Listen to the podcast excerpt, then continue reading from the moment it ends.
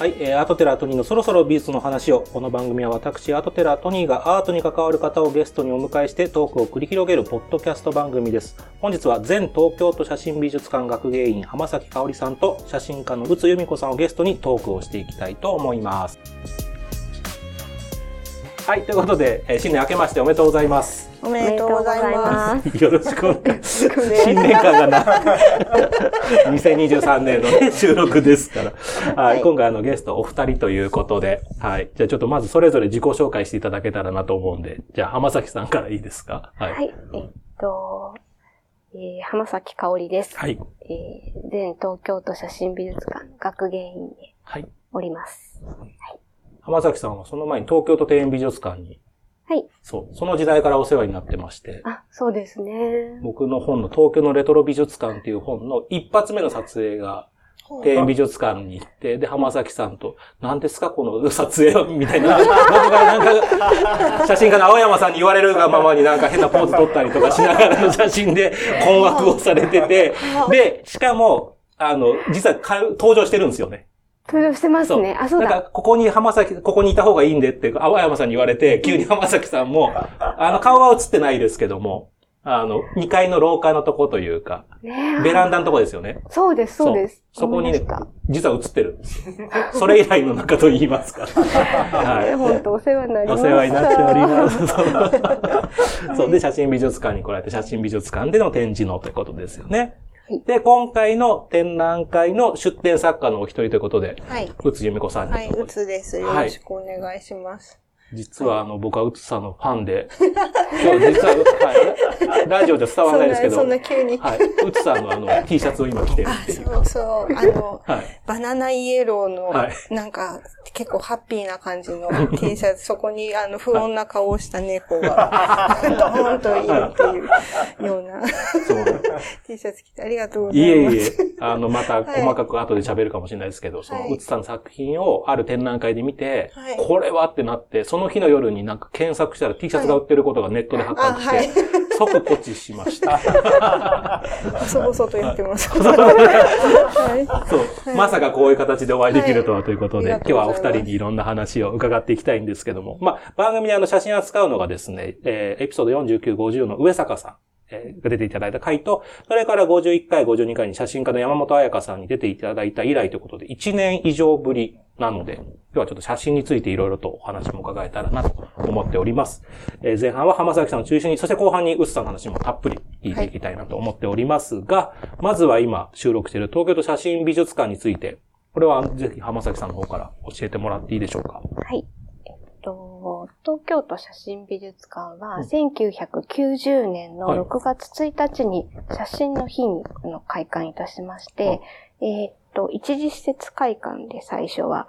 で、この一次施設っていうのは、恵比寿の札幌ビールの工場跡地にイベント施設があって、そこで開館したのが最初になります。じゃあ今のこの建物とは別でってことなんですか？別で。あ、そうなんです。はい、はい、はい。で、その後に、1995年に総合開館しまして、うん、写真と映像専門の公立美術館ということで、開館いたしました。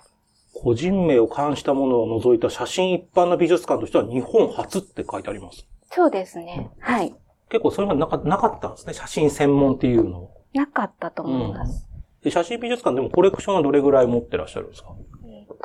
今約37,000点ぐらいの収蔵作品があります。それは写真と写真集とかも含めて？いや、写真集は含めないです。含めない。あ、そうなんですね。はい。この図書館的なのあるじゃないですか。はい。この施設。それはまた別なんですね、別です。はい。この37,000点っていうのは、すごい、ちょっと素人質問なんですけど、ネガの状態で集める？それとももうプリントされたもので？プリントですね。うんうん、ただ映像作品もあるので、それも含めて写真と映像合わせて37,000点です。大きさもまちまちだし、結構保存ってやっぱ大変なもんなんですか？大変ですね。ごめんなさい、暗い声でもだから絵画とかって修復できるじゃないですか、ある程度。はい、写真ってもう色落ちちゃったりとかしたら修復ってできるんですか？ある程度修復はできると思うんですけど、落ちるのを、色が落ちるのを防ぐ目的もあっで、収蔵庫は温度が違う収蔵庫をいくつか準備してまして。そういう感じだ。へー。一般的には多分、20度、気温20度、湿度が 50% ぐらいの収蔵庫が多いと思うんですけど、それに加えて、もっと10度とか5度とかのお部屋があって、5度もあるんですか？もう冷蔵庫、チルド室みたいな。それは何を手にするんですか？チルド室みたいな。それはね、何だったかな。多分古いものとか、で、温度が低いのはカラーの作品とかを、収めてる収蔵庫になるので、そういった意味で退色を遅らせるように保存して、すごく気を使ってやってます。こういう質問、また素人質問なんですけど、海外的にもこの写真専門の美術館ってある？ありますあります。海外はむしろあります。その写真美術館のだからノウハウみたいなのは、やっぱ海外とかには聞いた。それとももう結構独自でこう開発してったんですか？海外とのやりとりがないわけじゃないし、まあ、海外を参考にっていうわけではなく、いろいろ皆さんでね、その当時勉強して、作り上げていったんだと思います。今は増えてきたんですか？写真専門の美術館。でも少ないですか？全体から見たら。とはいえ、日本では、写真美術館って公立ではっきり銘打ってるのはやっぱり少なくて、うちだけじゃないかと思うんですよね。例えば、東京だと国立近代美術館さんとかが写真を持ってたりってするんですけど、写真だけじゃなくて、やっぱり絵画とか彫刻とかも持ってらして、一部写真を持ってるみたいなことはあるんですけど、うちは写真と映像専門。ああ、そっかそっか。っていうのは、個人の名前が入ってない美術館では日本では、まだうちだけじゃないかな。結局20年以上経っても、追随してこないんですね。そう考えるとっていう。国立でもないってことですもんね。だから、近美術になっちゃうからな。はい。やっぱそれは写真家の方からしても憧れの場所なんですか？写真美術館。はい。もちろん。いつか公の美術館で展示したいってずっと思ってて、私の公の美術館の展示はなんかちょっとパリの郊外のちっちゃい美術館で、そっちかいみたいな。いやいや、それはそれですごいことですよ。そっちかと思って。それもパリの公立の美術館です。そうですね。はい。それはいつ頃の話だったの？それ、娘が8歳だから3年前。どういう意味？自分のことで計算的な娘で計算2020年の春に行った気がします。コロナ大変な時じゃないですか。そうですね。あれ違うかな？娘が8歳。いや、その分かる。うつさんが今何歳かも僕ら知らないし、娘が。4年前です。4年前。もうだんだんなんか子供育ててると、なんかそういう風になってる。自分の軸がなんか、あやふやになって、子供の年齢が若い。自分の年とか忘れますもん。すいません。いやいや。でもまあ、やっぱ憧れの場所なんですね、公立。コロナで1年前ですよ。そうです。失礼しました。はい、そうです。なんか写真美術館さんって、最近リニューアルまたされたじゃないですか。はい。で、名前もトップ。なんか写真美術館の広報さんに、ある時なんか喋ってたのに、シャビって僕が訳しちゃったんですよ。結構、シャビっていう方多いじゃないですか。一般的に。はい、私も。そしたら、シャビじゃなくてトップですって。訂正を。なんか、シャビっていう言葉が、シャビーってなんか、フランス語でしたっけ？そうです、ね。なんか、あんまいい意味、ちょっと、スラング的なニュアンスだから、シャビって言わないでくださいって言われて、俺もう気をつけるようにしてるんですけど、あれはやっぱ徹底されてるんですか？写真美術館。いやでも内部の人はシャビってやっぱり言い方ですよね。そりゃそうっすよね。でもトップです。トップです。トップなんですよね。なんか写真美術館さんとしてなんかこの写真をこう広めようみたいな、なんかどうですか？写真ってこう一般的になんですけど、やっぱ絵画とかと比べて写真がよくわからないっていう方多い気がするんですよ、一般的に。はい。それは写真美術館さんでなんか感じることってありますか？なんか多分、最初に開館した頃は、そもそも写真で美術館っていうのが珍しいし、写真って美術なの？みたいなところがちょっとあったと思うんですけど、さすがにもう、20年、そろそろ30年いくかなっていうくらいになってきて、うん、もう写真もアートの一部みたいに捉えることがだんだんこう浸透してきたんで、うんうん、そこまでなんかなんていうんですか、うん、変だと思われないっていうかでもやっぱ始まりは結構ちょっと違和感があったって感じですか、一般的には。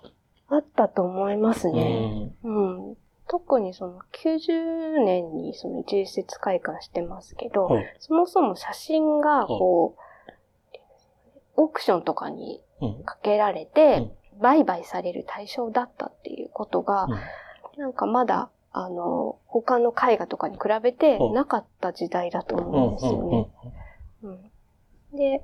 で、日本でもその写真を売買するギャラリーみたいなのができたのが、うん、多分80年代に入ってからだと思うので、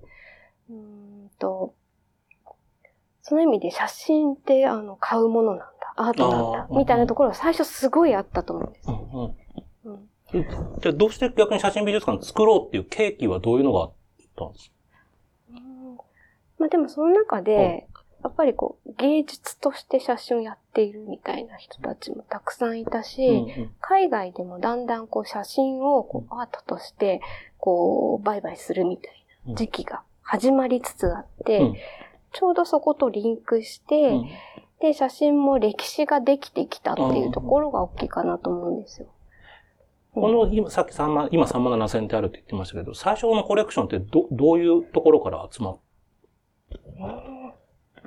もともと別の美術館が持ってて、そこからこう分岐したみたいな感じじゃないですか？もうここで収集し始めた。ここで収集し始めたと思いますね。としたらすごいですね。やっぱ3万7千点までって考える。そうなんです。ねえ、なんかすごい昔の学芸員さんって努力してたなと思うんですよ。そう。ゼロから集めた。なんか誰か写真コレクターさんみたいな人がいて、ドンとこれで作ってくれっていうわけじゃなくてなんです、ね、じゃないです。地道にこう、集めていって、うんうん、で、まだ多分その当時そこまで写真の価格が高騰してなかったこともあって、うんうん、割とこう有名な作品もその頃はまだ集められたんだと思うんですね。うん、で、かつ、その日本の古い写真みたいなものも、いろいろリサーチして、遺族の方のところに行ったりとか、古いもの持ってるところに行ったりとかして、もう足で稼いで集めていったんじゃないかと思うんですよね。いや、なんか今まであんまり深く考えたものがあったんですけど、うん、例えば絵画、いろんな絵画系の美術館だったら、こういうのが印象派が多いなとか、現代が多いなとかってある、うん、写真美術館さんのコレクションって、基本はこを集める？それはもう全部集めるみたいな感じなんですか？やっぱり写真の歴史を外観できるように、ちゃんとこう、最初から集めてますね。うん、すごくこう時代を追って集めてて、うん、でも得意なところ、不得意なところとかはあったと思うんですけど、それでもよくぞここまで全般的に集めたなと、うん、今振り返ると思います。今も増えてってるわけじゃないですか。増えてます。はい。どういう人を今増やしてるとかってあるんですか？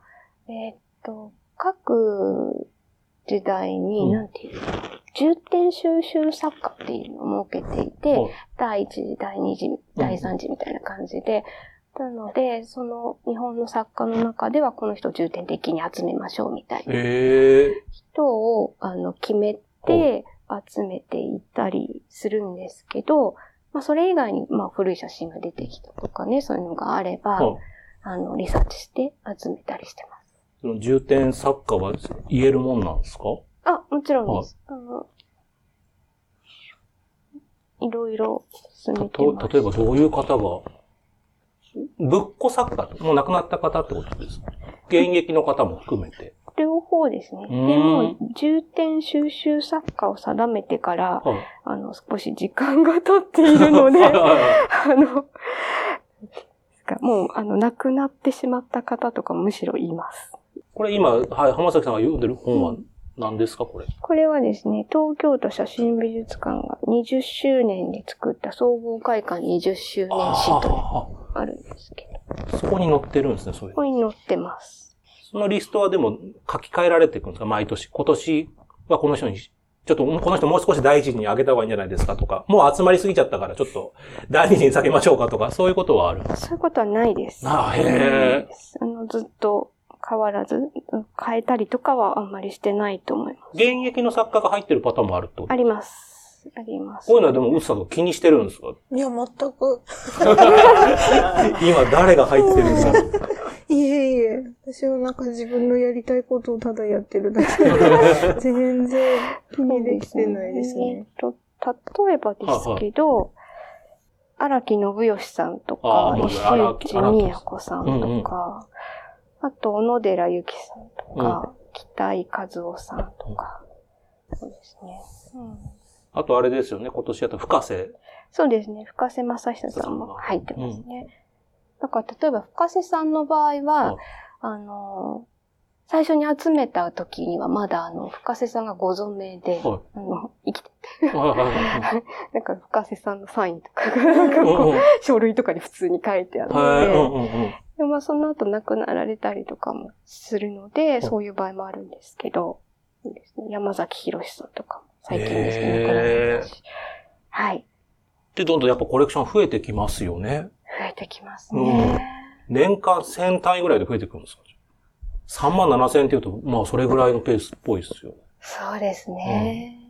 うん、嫌なんですか？どういう感情？今の。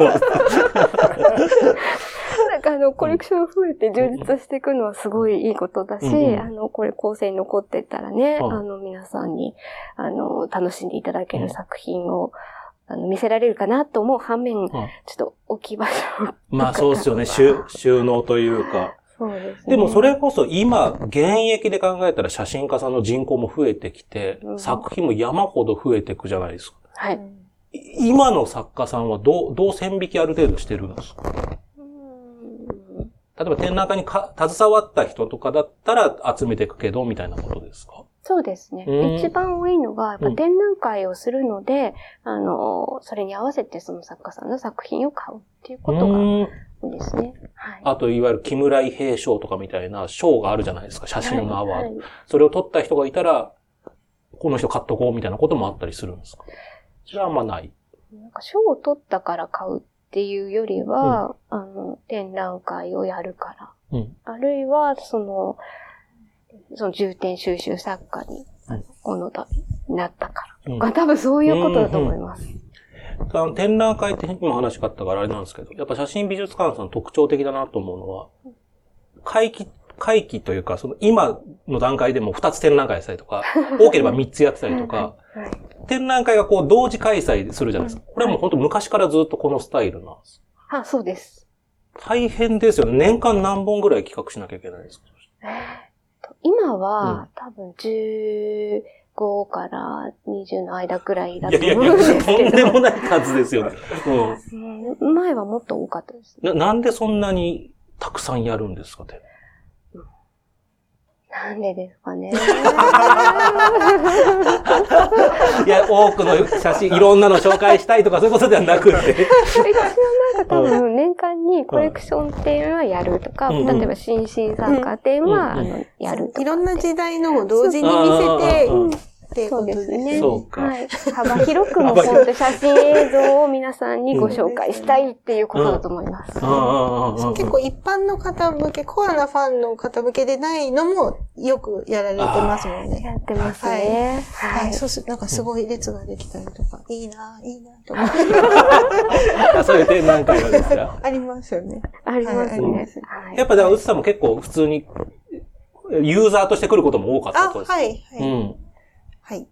勉強、私、講師をしているので、写真の教室で、それで、これは言っとかないとダメなやつかな、みたいな感じで来たり、あと興味があって来たりとか、いろいろ、来てます。まあ、やっぱり来れば何かしらやってて、いくつもやっててっていうのは、やっぱり確かに強みですよね。そうです。はい。まあ、そこでなんですけど、今回、うつさんも参加している、日本の新進作家展。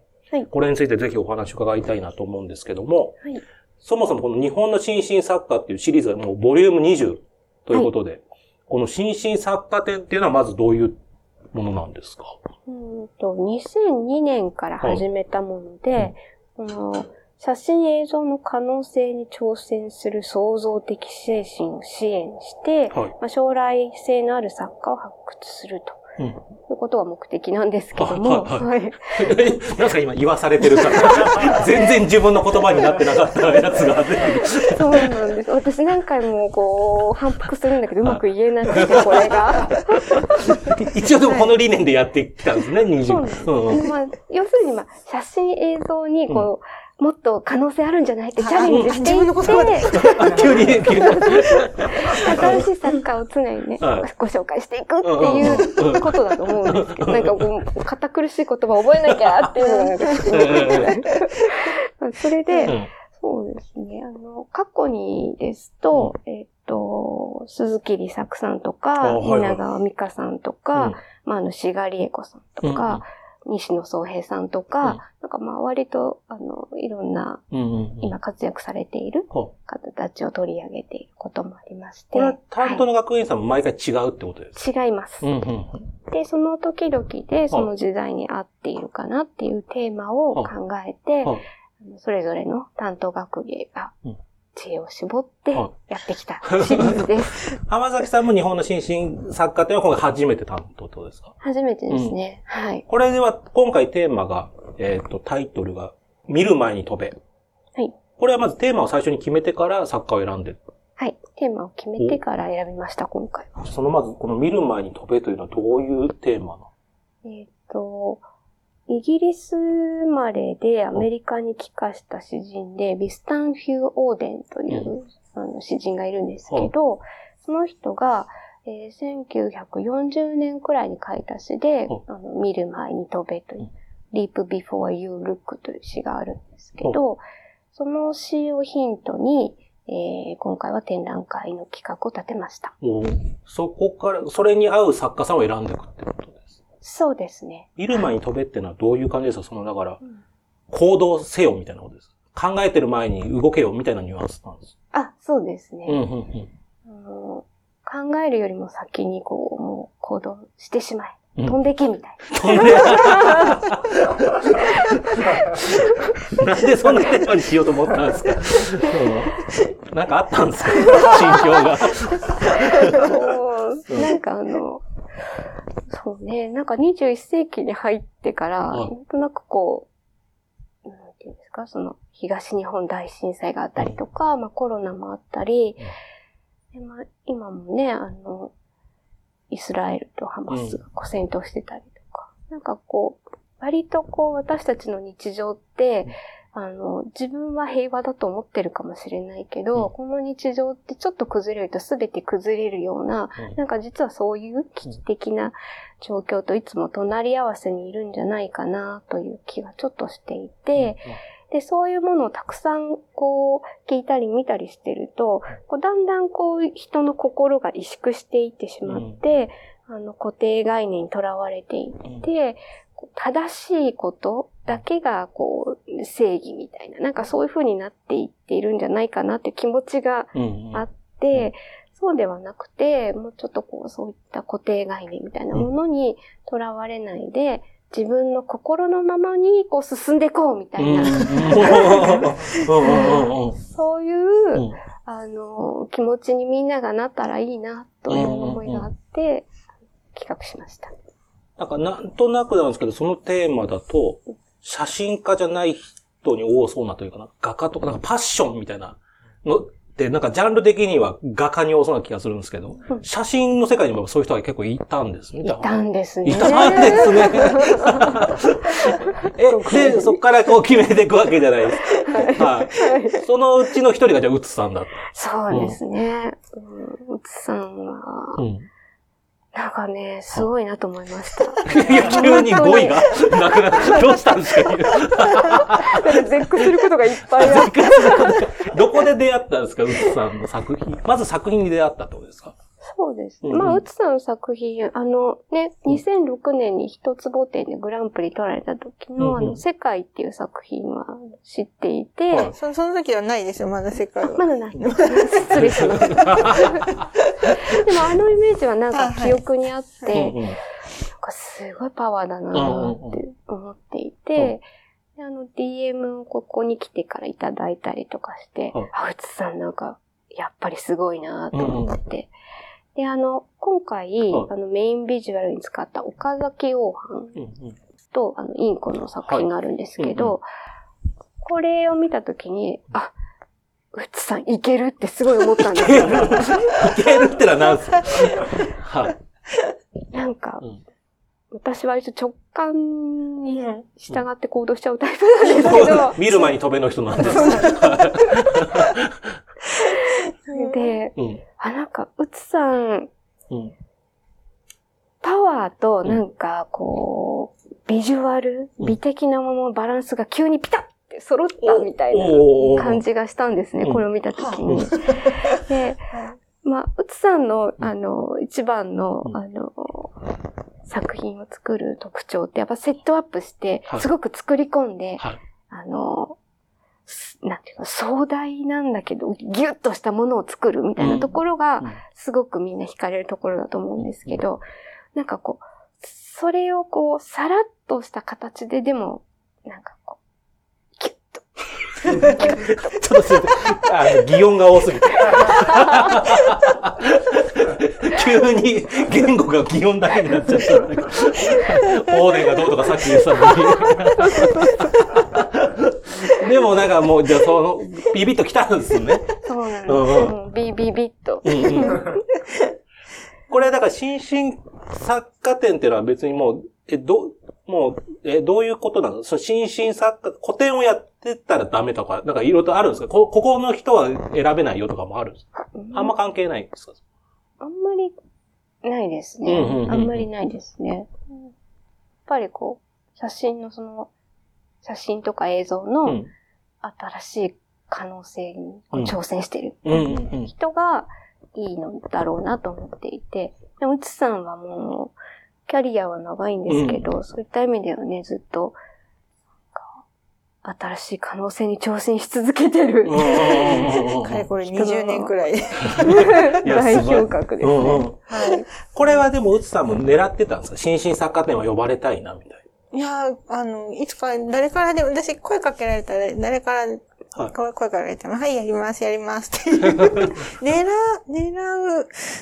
あ、そうですね。いつかできたらいいな、でもな、みたいな。私の写真ちょっとね、際物な感じだから、まあ、呼ばれないだろうな、でもな、みたいな感じでした。でも、はい、いつ声かけられたんですか？この展覧会に。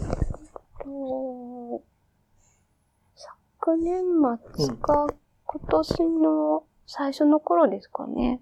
来ていただいて、はい。はい。娘さんが12歳ぐらいです。はい、そうです。あ、なんで11歳です。はい。これでもやっぱ言われた時は、これ結構来たなって感じ。あ、嬉しいですね。やったーと思って、やっとたくさんの人、今まで展覧会はいっぱいやってるんですけど、はい、ごめんなさい。私と同じ革のお財布使っててびっくりしちゃった、今。全然絶対今じゃない。なんか、急に目に入っちゃったんですね、僕の名刺入れが。すいません。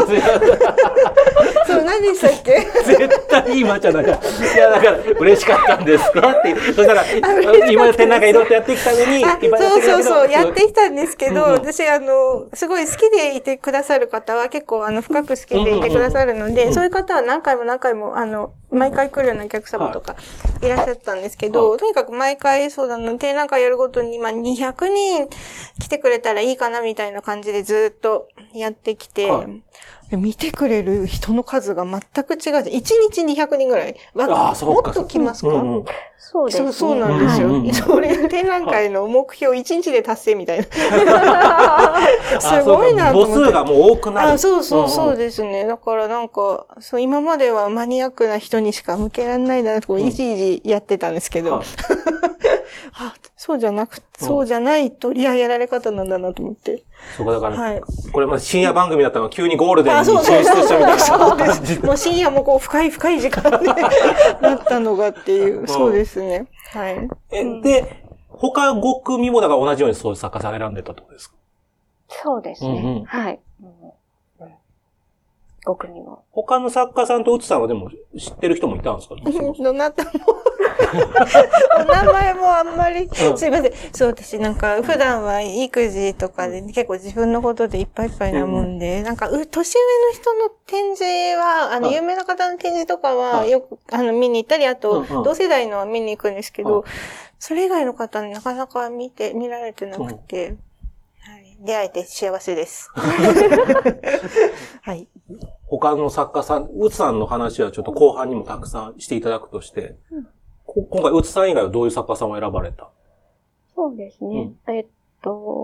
近見優太さんっていう上野公園を撮っている作家さんと、それからむむこさんっていう、ご自身はビジュアルアーティストというふうに自己規定されてるんですけど、その方と。あれですよね、ウクライナに。行かれてましたもんね。ウクライナに行かれて、それをまとめた映像作品を今回展示してます。うん、それから山上新平さんっていう写真家の方と、星春人さん、はい。夜の街を撮っている写真家さんです。今回だからもう展覧会見させてもらったんですけど、みんなキャラ濃かったっすよね。濃かったですね。全員キャラ濃くて。なんか、オムニバス、だから世にも奇妙な物語見てるみたいな。でも、山上さんはかっこいいですよね。濃いけど、かっこいい。そう、山上さんって、なんていうんですかね。とてもちょっと、ストイックな感じのする方でね。うん、本人もね。ね、そうなんです。写真もすごく。はい、なんか木の肌とか、クローズアップしとったりとか。クローズアップして撮ってたりとかして、非常に美的な感性を感じる方なんですけど、でもやっぱりキャラとしては濃いですね。どんな感じなんですか、普段？すごく丁寧な方で、話されるときも静かな声で喋られてて、すごくなんて言うんだろう。紳士って感じですね。なんかスナイパーみたいな。全然違いますよ、紳士とスナイパー。でも、そうですね。でも、鋭いですよね、もちろん。鋭いですよね。紳士なスナイパー。紳士なスナイパー。怖いキャラです。でも、狙った獲物は逃がさない的な感じです。なんか、でも撮るときにすごい面白くて、時間が自分の中に入ってきて溶けていくみたいなことをおっしゃってて、なんか多分、一枚の写真の中に、永遠を閉じ込めるみたいな、永遠って要するに時間だと思うんですけど、その時間をギュッて閉じ込めて圧縮してるみたいな、そういう写真を撮られてて、それが多分、スナイパーみたいな感じがするんですよね、きっとね。なるほど、なるほど。はい、それから僕結構正直だと、淵上さんですか、その上野公園と。はい、淵上さん。そう。上野公園って言って、上野公園の景色撮ってるのじゃなくて、上野公園で出会った、ちょっと言い方が難しいけど、変わった人というか、なんか、不思議な生態の方というか、を、いろいろと撮ってるじゃないですか。はい。結構僕はそれは衝撃で、例えば、新宿、歌舞伎町とかだったら、こういう格好の人いそうだなとか、そういう人たちなんですけど、上野なんて仕事柄東京都美術館もよく行きますし、国立西洋美術館も行くし、なんか多分一週間に一回ぐらい行ってるから、上野公園行ってるけど、一回も見かけたことないんですよ、そういう。そう、なんかね、前も同じようなことを、ご覧になった人から言われたんですけど、上野に行っても自分はああいう方にあんまり会わないみたいなことを言われて、でも、淵上さんはね、見つけてくるんですよね。なんか、ポケモン GO のレアキャラをなんか、すごい見つけてくるみたいな。ここに、こんな生息してるのか、このレアキャラが、みたいなのが衝撃的で。だから、本当に毎日通ってらっしゃるってぐらいの。結構な頻度で通ってると思いますね。毎日かどうか。なんで上野公園、別に、あれ、岐阜の方でしたっけ？そうです。岐阜のご出身の方で、で、都会に出てきて、なかなか心落ち着くところがなかったらしいんですけど、上野公園に行った時に、なんか心が落ち着くって思ったらしくて、で今でもなんか忍ばずの池が大好きで、忍ばずの池に行って、コーヒーとか飲みたいですね。なんかあそこいい空気が流れてて、なんか私子供と自転車で行ける距離なんで行って、そうするとちょっと歩いてると、スズメに、そう行けないのかも、スズメに餌あげてるおじいちゃんおばあちゃんがいて、で、それで私たちが見てると、で、お米とか分けてくれて、そうするとスズメが来るんですよ。なんかそういう、そう結構なんかいいオーラと言っていうか、抜けた、パーッとこう上野の空が抜けてて、すごい気持ちのいい場所で。はい。そうなんです。で、うちさんもああいう方出会ったこと、じゃあ、展覧会の会場で。私はやたら筋トレしてる、大人の本気の鉄棒してる人たちを見たことあります。真横にこうなるみたいな。すっごいマッチョな。人たちは多分毎週やってんじゃないか。何回も見たことあるんで、その人。僕は上野公園は、あれです、東博の前で、最近は見ないんですけど、コロナ前はゴーゴーを踊ってる集団が今、なんか、昔の原宿なんかなみたいなのはあったけど、それぐらいしか見たことないけど、でもいらっしゃるんですね、あんな。いらっしゃるんですね。うん、なんか、後で写真をまた見るとわかるんですけど、例えばですけど、なんかモノクロの写真で、不忍池の、どこかで写ってる方がいるんですけど、なんか、金太郎さんみたいな、衣装着ていて、この方はっていうふうに淵上さんに聞いたら、なんか台湾だったかなの、なんかコメディアンの方だったらしいんですよ。それたまたま上野に来てて、で、その服装で、なんか、スイカバーのアイス食べてたんですよ。それで、すごい面白いと思って、写真撮らせてくださいって言って撮ったらしいんですけど、どこで撮りますかって言ったら彼が、ここでって言うんで、ハスに囲まれて、アジサイが目の前にこうあるっていう、すごい自分だなと思うんだけど、そこがいいっていうので、撮りましたって。いや、だって、淵上さんなんかあんまコミュニケーション得意じゃないみたいなことを最初にコメントに書いてあったじゃないですか。はい。苦手ですみたいな。なんでああいう人たちとあんなにコミュニケーション取れるのかなって逆に思うというか、結局コミュニケーション取らないと取れない写真ばっかだなと思って、すごい逆にコミュ力高いのかなと思った。私高いと思います。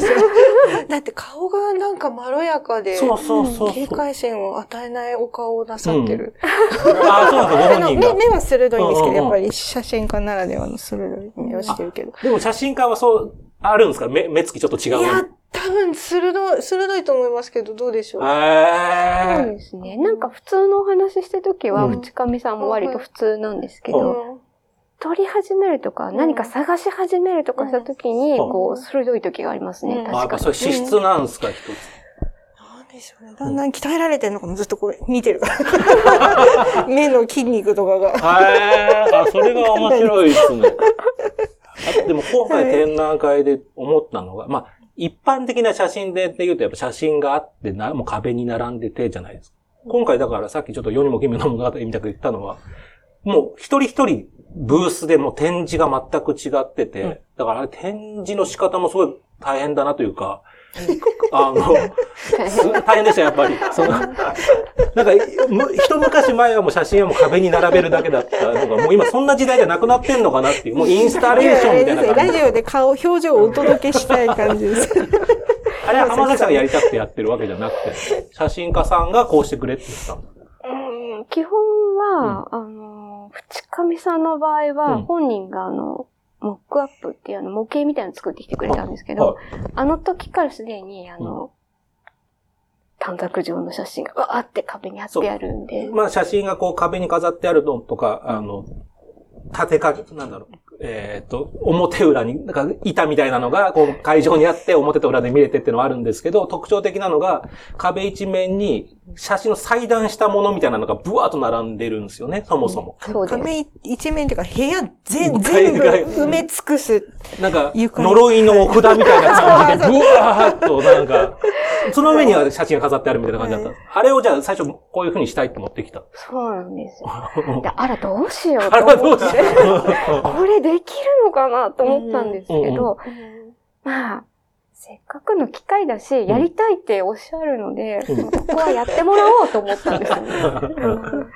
とか、うつさんの場合は、なんか、うつさんを凝縮した部屋みたいなのがあったらすごいいいなと思って、小屋を建てたいという話を私は最初にしたんですけど。うん、あれは浜崎さん発信だったんです、うん、そうですね、うん。でも小屋の中がどうなるか全く想像してなかったので、うん、なんか、あーって思いました、あれも。あ、じゃあ小屋を建てて、あとまたお任せみたいな感じ。そうですね。うん、もう中は、うちさんの好きにしていいですって。好きにしていいですっていうのをつい言っちゃうんですけど、うん、私は。うんうんうん、好きにしていいのってなりました。大阪からすると、いいのって言う。だから、うつさんが一番作品数多いですか、今回。だって何点ぐらいあるんですか、あれ全部で。ちょっとよくわかんないですね。外が、ちゃんと壁に飾って、うんうん、100弱ぐらいですか、ちゃんと額装してある、周りが。そうですね、100ちょっとある。はい。小屋は多分150はあると思うんですけど、数えてないからわからない。いや、なんかその写真だけじゃなくて、写真立てに飾ってある写真とか、オブジェみたいなものがたくさん、はい、あれは、この世に買ったものなんですか？このために、普段はそんなに額持ってないので、じゃあ広いから額いっぱい買わなきゃ、埋め尽くすから額いっぱい買わなきゃと思って、そう、ヤフオクとか、メルカリとか、あと、イケアとか、100均とかで、100個は買いましたね。そもそもですけど、埋め尽くすからって、埋め尽くす前提で話が進んだんですか、小屋の中。いや、そうだね。小屋を建てればわかるんですけど、イコール埋め尽くさなきゃいけないわけでは多分なかったわけで、埋め尽くしたかったんですね。なんか、うん、最初はもうちょっと小さい額を少し並べるみたいなイメージだったんですけど。そう、最初は多分、なんか、2、30みたいな感じでしたよね。はい、でもなんか、でも、うつさんが、うん、この展覧会よりもずっと前に不芸者で、うん展示をやった時に壁にわーって貼ってて、私いつもこうなっちゃうんです、みたいなことをおっしゃってて、あ、なんかこういう感じだなって、ちょっと諦めがつきました。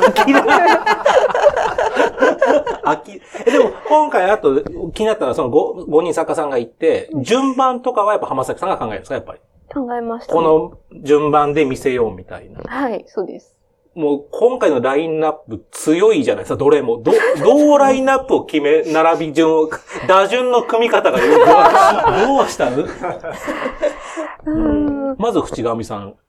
そうですね。うんうん、まず、淵上さん。なんか、淵上さんは割と若い方なので、うん、今回の方たちの中では、うん、まあ、若者らしく好きなようにやってもらおうかなっていう気持ちがあったので、淵上さんは一番かなと。うん、で、淵上さんも人を取ってるし、星さんも人を取ってるから、うん、この二人はちょっと、話した方がいいかなっていうのがあって、うんうんうん、で、うつさんはきっと、なんかすごいちゃんとやってくれると。うつさんのワールドを絶対展開してくれるっていう風に思っていたので、うんうん、最後に見て帰ってほしいって思ったんですね。だからうつさんは最後だった。おーなので、うん、で、あと、ムムコさんはじっくりこう鑑賞できる空間の方がいいかなと思ったんで、うん、真ん中にこう据えて、うん、で、淵上さんは暗い廊下みたいなところに、こう、回廊みたいにして展示したいかなっていうところがあったんで、順番になりましたね。